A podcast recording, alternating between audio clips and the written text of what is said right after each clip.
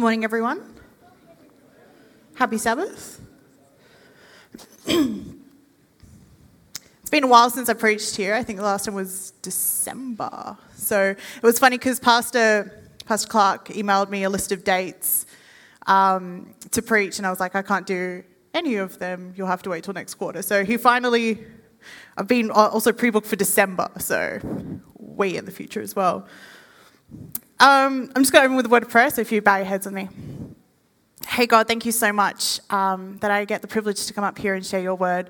Uh, Lord, may what I'm about to say be blessed by you, um, be anointed by you, and also may it touch the lives of people here. In your name I pray. Amen.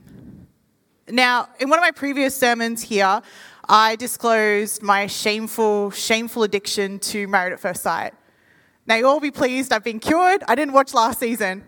Thank you. Thank you, thank you. But while we're talking about shames, um, there's another TV show that I have watched since its beginning, which is I, I I like to think it's helped me in my job. Brad, it's really my job. It's Grey's Anatomy. Um, I have kids coming and be like, Miss, my leg hurts, and I was like, I can chop it off. I've watched at least four episodes of them doing that, and they're like, No, it's fine. Um, but I've watched it. I've watched it um, since since the beginning, and you ever do something that it's like it's been this long, you may as well just keep going. So I'm on season 19. Don't start it if you haven't watched it. It's a trap. Um, like Married at First Sight, and um, there was an episode called uh, Legacy last season, and it was talking about how um, doctors, when they discover a new surgery technique, or it used to be when they discovered a new disease, but then they stopped doing that, they could name it after themselves. So all these medical techniques and surgery techniques out there are named after them. They leave this kind of legacy. The other day, I was watching a uh, comedian. And he, um, his name's Adam Hills. I don't know if you guys have seen Adam Hills. He's pretty amazing. He has uh, one foot uh, he wears a prosthetic. He's very open about it. He was born that way. And he's very uh, much an advocate for the uh, disability community. And every show that he does, he always has a deaf interpreter there. And one of the things he loves to do is just say words to make the deaf interpreter sign them because it's funny. But um, during one show, it was his birthday. And so uh, the audience had asked if they could sing happy birthday to him. And he said, no, it's going to be too expensive. Because back then, happy birthday was copyrighted. It's why in movies you never saw people sing happy birthday. They would sing for He's a Jolly Good Fellow, or they'd make up their own birthday song. It's because it costs way too much to have that 20 seconds in there. And so one of the deaf people in the audience raised their hand, got the attention of the interpreter, and asked if they could sign happy birthday. And so she got up on stage and she signed happy birthday. The entire audience was dead silent. And afterwards, when it comes to, you know, in the happy birthday song, when you say their name, she finger spelled Adam and then made a gesture of lobbing off her foot because he has one foot. And that became his deaf name, was just this. Which he thought was hilarious. But it was also reminding me of, uh, of a movie that won uh, Best Picture recently called uh, CODA, stands for Children of Deaf Adults. And um, the uh, director wasn't deaf, but all the actors that played deaf people, they were deaf. And she was just really hoping for a deaf name, that they'd come up with a deaf name for her. And just as like, it was like the last day of shooting, and she's like, it's gonna happen, it's gonna happen. And she tripped over something, and all the deaf actors laughed, and that became deaf name was uh, tripping over it. And she was like, no, that's not what I want to be remembered for. Every day at work, I hear my name, except now it's Miss, but when I worked at Centrelink, I always had to say my name for every single phone call. And it drove me nuts. I, hate, I started to hate my own name. But I started to think about um, my, my own name because, like, people go, Oh, that's a really nice name. And I go, oh, Thank you. I had literally no say in the matter. None whatsoever. My parents did not ask for my consent on my name, which is a shame. Um, I was the only child in my family that was not named after a family member whatsoever, and I am very bitter about it. My older sister is named after my dad's best friend, who is right over there. um, and my mum and my nana. Uh, my younger sibling was named after two great grandfathers, and then the youngest has the same middle name as my father. I was named after Kahlia Chamberlain, the baby that was born in jail. My middle name, which I hate with a passion because it's just spelled weird, is Alyce. And for those who watch Sale of the Century, I'm named after Alyce Platt, who my dad thought was good looking. But at a hospital, I'll get Kahlia Alice, and I hate it. I hate it. I hate it. I hate it. I was mad, um, and I really wanted, as a kid, I really wanted to pick a different name. And I would pick any name in the world that was on a drink bottle. I just really wanted my name on a drink bottle. My best friends had names on drink bottles. I did not have a name on a drink bottle. But here's the thing about names is that your name starts to be so much more than just a word. So, for instance, names can bring lessons. There is a very famous guy named Thomas Andrews. Does anyone know who Thomas Andrews is? No? That's all right. Does the name the Titanic mean anything to anyone? Yeah. Yep. The Titanic, the name means enormous, especially exceptionally strong and massive, all of which the Titanic was to begin with. It was the greatest ship of its time until it wasn't. Um, and with one major downside and a lesson that is taken today. So, Thomas was the designer of the Titanic. He was the one that was like, this boat is unsinkable. Thomas didn't want as many lifeboats that were or, as, as they were already on. He actually wanted less because he didn't think it was pleasing to the eye and went against the vision that he had. But this, this legacy wasn't just to have more lifeboats on the ship, but rather everything that happened that night. That, night, that day, they were supposed to have a lifeboat drill, but it was cancelled so that people could attend church. A warning was given by another ship about the iceberg, but the warning never made it to the bridge.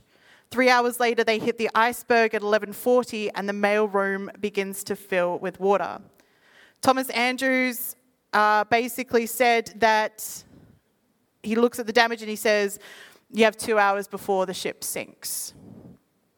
At 12 a.m. on Monday morning, the lifeboats were launched. There were 20, which can fit 1,178 people all up. There were more than 2,200 people on board, so women and children were loaded first. At 12:15, nearly 30 minutes later, the first distress call is sounded, and at 12:20, the ship Carpathia receives the message, and they are the ones that come to the aid, but it takes 3 hours. The musicians are playing to keep everyone's spirits up, and the lifeboats are loaded, but each one doesn't have more than 30 people in it, and they are made to carry 65. One even has 12. At 2:17, a final distress call is sent. At 2:20, the Titanic, which is 2 hours and 40 minutes after the iceberg is hit, sinks. At 3:30, Carpathia arrives in the area, and it takes half an hour for the first lifeboat of people to be pulled onto the ship. By 8:50 a.m., every survivor Titanic is on board, all 705 of the 2,200 people. This is one of the greatest disasters in maritime history. And the worst part is, if it, it could all have been avoided. If they'd listened to the warnings, if they put safety over looks, if they rescheduled the drill till after church, if they slowed down, late is better than dead. But they were so concerned with the greatness of their name that that's, that that's what they got, but in a whole different way. Thomas Andrews isn't remembered for much except that he built the greatest disaster in maritime history. That's his name. We're not going to remember him for the greatest designer. We're not going to remember him for that. And the Titanic, the name, instantly people go, oh, that's a really sad story about Leonardo DiCaprio drowning. That's, that's what we remember it for. Does anyone know what their name actually means? Yeah, Shika, what does your name mean? Love. Aww. In biblical times, children were named after a few different things. Either it was the experience of the pregnancy or the birth, uh, their wants or desires for the child, or the first impression. And we find that a lot in Genesis, but also mainly in the Old Testament. Some biblical names. So Solomon means peace, which makes sense because of the turmoil that Bathsheba and David went through with their first pregnancy. It makes sense that they would name their child something like peace. Jabez means born in pain. Imagine being called Jabez, like, and your mother's calling out, and it's just basically like, nah. Just to remind her, like, you know how, like, sometimes your parents go, I gave birth to you, and, you know, bring that up. Uh, imagine being called that. Abidan means ruin and destruction. Job means persecuted. Bathsheba means daughter of an oath. Hosea named his children Lo Ruhamah, which means not loved. Lo Ami, which means not my people. And Jezreel, named after a place where a massacre occurred. So I looked up the name of, uh, looked up the meaning of my name, and it means keeper of keys, which is ironic because I always lose my keys, my phone, and everything. So again, I blame my parents. Uh, here is the thing the name can change, the, the meaning can change. Imagine that you do something so big that it changes everything. So in Genesis, we meet a family, a husband and a wife, and one day they become pregnant with twins. One is called Heel Grabber, and the other one is called Hairy One, named after their first impression. So if we turn to Genesis chapter 25, and when you're there, make a noise. It's the first book, if you don't know. Genesis chapter 25, verse 29.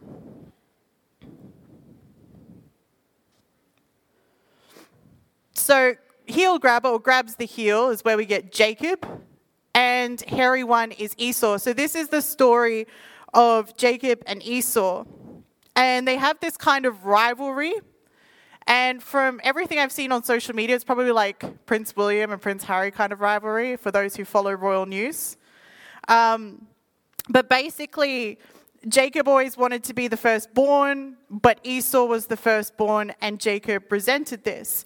And so, from if we go to 20, verse 29 of uh, chapter 25, and it says, Once when Jacob was cooking some stew, Esau came in from the open country, famished.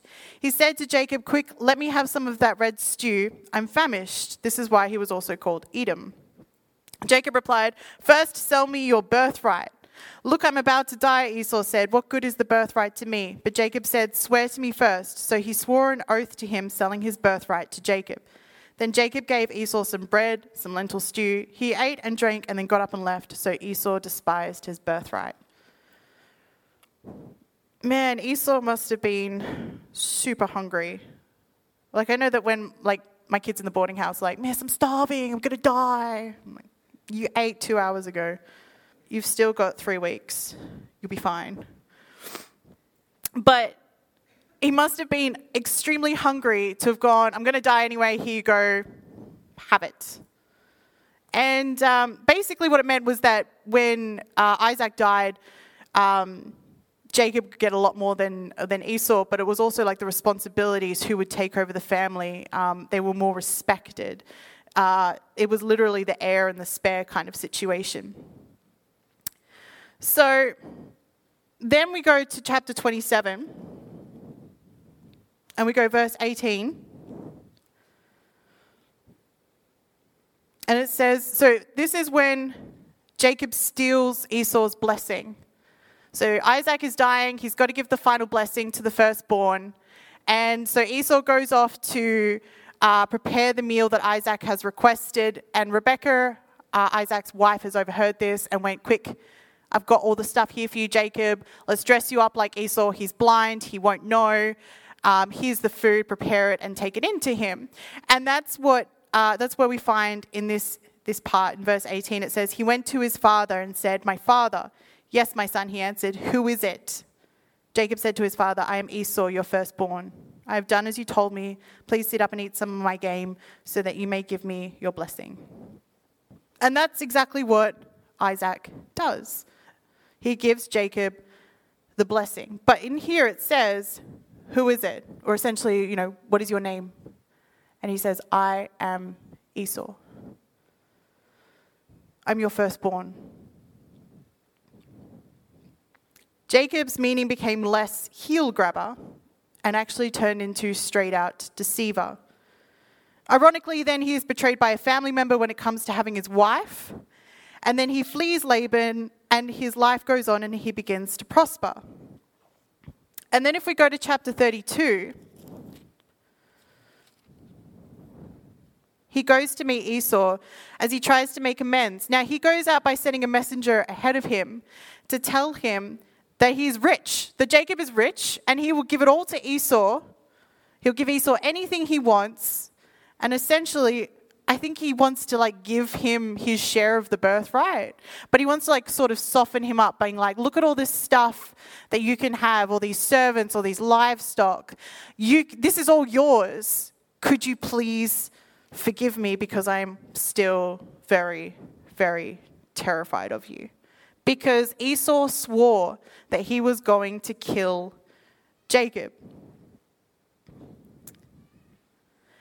In verse 6, when the messengers returned to Jacob, they said, We went to meet your brother Esau, and now he's coming to meet you, and 400 men are with him. In great fear and distress, Jacob divided the people who were with him into two groups, and the flocks and herds and camels as well. He thought, if Esau comes and attacks one group, the group that is left may escape. Then Jacob prayed, O God of my father Abraham, God of my father Isaac, O Lord, he said, you, who said to me, Go back to your country and your relatives, and I will make you prosper. I am unworthy of all kindness and faithfulness you've shown your servant. I had only my staff when I crossed this Jordan, but now I have become two groups. Save me, I pray, from the hand of my brother Esau, for I'm afraid he will come and attack me, and also the mother with their children. But you have said, I will surely make you prosper and make your descendants like the sand of the sea, which cannot be counted. He is he's freaking out. He is absolutely terrified. He knows that his name means deceiver, but here he's starting to sort of go, I know what I've done wrong. You need to help me. And then in verse 24, Jacob's wrestling with, with a man. And it said, So Jacob was left alone, and a man wrestled with him till daybreak. When the man saw that he could not overpower him, he touched the socket of Jacob's hip so that his hip was wrenched as he wrestled with the man. Then the man said, Let me go, for it is big. But Jacob replied, I will not let you go until you bless me. The man asked him, what is your name? Jacob, he answered. Then the man said, Your name will no longer be Jacob, but Israel, because you have struggled with God, with men, and have overcome. So it's the second time that Jacob has been asked, What is his name? Now, the first time he says, I am Esau, and he does it to get a blessing, right? Knowing full well that if he says, My name is Jacob, he's not going to get the blessing. His father's going to be like, What are you doing here? You're not the firstborn. So then he's wrestling with a guy and he says, I'm not going to let you go until you bless me, right? And in the Bible it says he's wrestling with God. And he goes, I'm not going to let you go until you bless me. And then he says, What is your name? And he says, I am Jacob. I am the deceiver owning up to everything that he had done. And then God did this amazing thing. He didn't just bless him, he changed his name to Israel. And Israel means God struggled with God, the overcomer. God took something that he was ashamed of, his name, and he gave him something new. There is a country named after him, and while nation was from Abraham, Israel is what it is called. When God created humanity, he breathed life into humans. Now, he didn't do that to anything else on earth. The creation story doesn't say, and then he made a cow and he breathed into its nostrils and it came to life. But the creation story in Genesis 1 says specifically that God molded man from the dirt and then breathed life into his nostrils. Now, the Hebrew word for breath is ruach. You want to say that? Ruach. Audience participation is, yep, cool. Now, ruach is also the Hebrew word for spirit. The Greek word for uh, breath is pneuma which is also the Greek word for spirit. So when we read the Bible and it says God breathed his breath into man, it could also mean that God breathed his spirit into man. We have a part of God living inside of us. And it's interesting because whenever you see the word Lord in the Bible, especially in the New Testament, it is in capital letters. The reason for that is because in the Hebrew, it's Yahweh. And Yahweh is a very interesting word because it's not, it is too hard. It was too hard to say back then, and it's too sacred to say for the Jewish people. So they say Adonai instead, which made for a very confusing Hebrew lesson when I was like, that is not what it says. But the letters, because uh, to make learning Hebrew even difficult, uh, Hebrew didn't have vowels and it was all like smushed together. There was no spaces in the original Hebrew. And so scholars have since put the vowels in there, which is where we get the word Yahweh from. But the letters for Yahweh, um, I'm now going to butcher the language, so the letters are Hyod, Hyeh, Vav, Hyeh. Uh, so pronounce what is written. It's like Yah. They're, they're breathing sounds. It's, it's Hebrew's version of vowels, except instead of actually making a particular noise, they make a breath noise. So essentially, every time you breathe, you are saying the Lord's name. That psalm, let everything has breath, praise the Lord. When you breathe, you are praising the Lord. That was our first impression. That first breath we took, saying the Lord's name. Now, look, these days, um, we are not named after first impressions. Thank goodness for that because I get very nervous when I meet new people. Um, a friend of mine told me that she my, her first impression of me wasn't actually what I thought was her first impression of me. It was when she was in the junior shed and I was like a leader in the junior shed, and her first impression of me was who gave that girl a microphone? Someone get her off the stage. uh, I didn't know that until like six years later, and I was like, oof, wonder what she would call me. But here's the beautiful thing about names and the fact that God's name is, is our breath, is that whenever we're having trouble, whenever we're stressed, whenever things aren't going our way, all we have to do is breathe, cry out to God, and He will help us. Cry out to God, and if we're in that sort of state where we're so ashamed of our name, where we're so ashamed of what we've done, He will change it for us, put us on a better path. Cry out to God and breathe.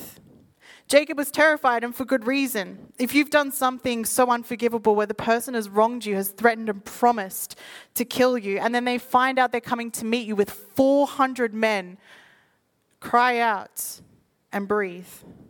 God gave you his breath, gave you his spirit. So my question is, what are you going to do with it?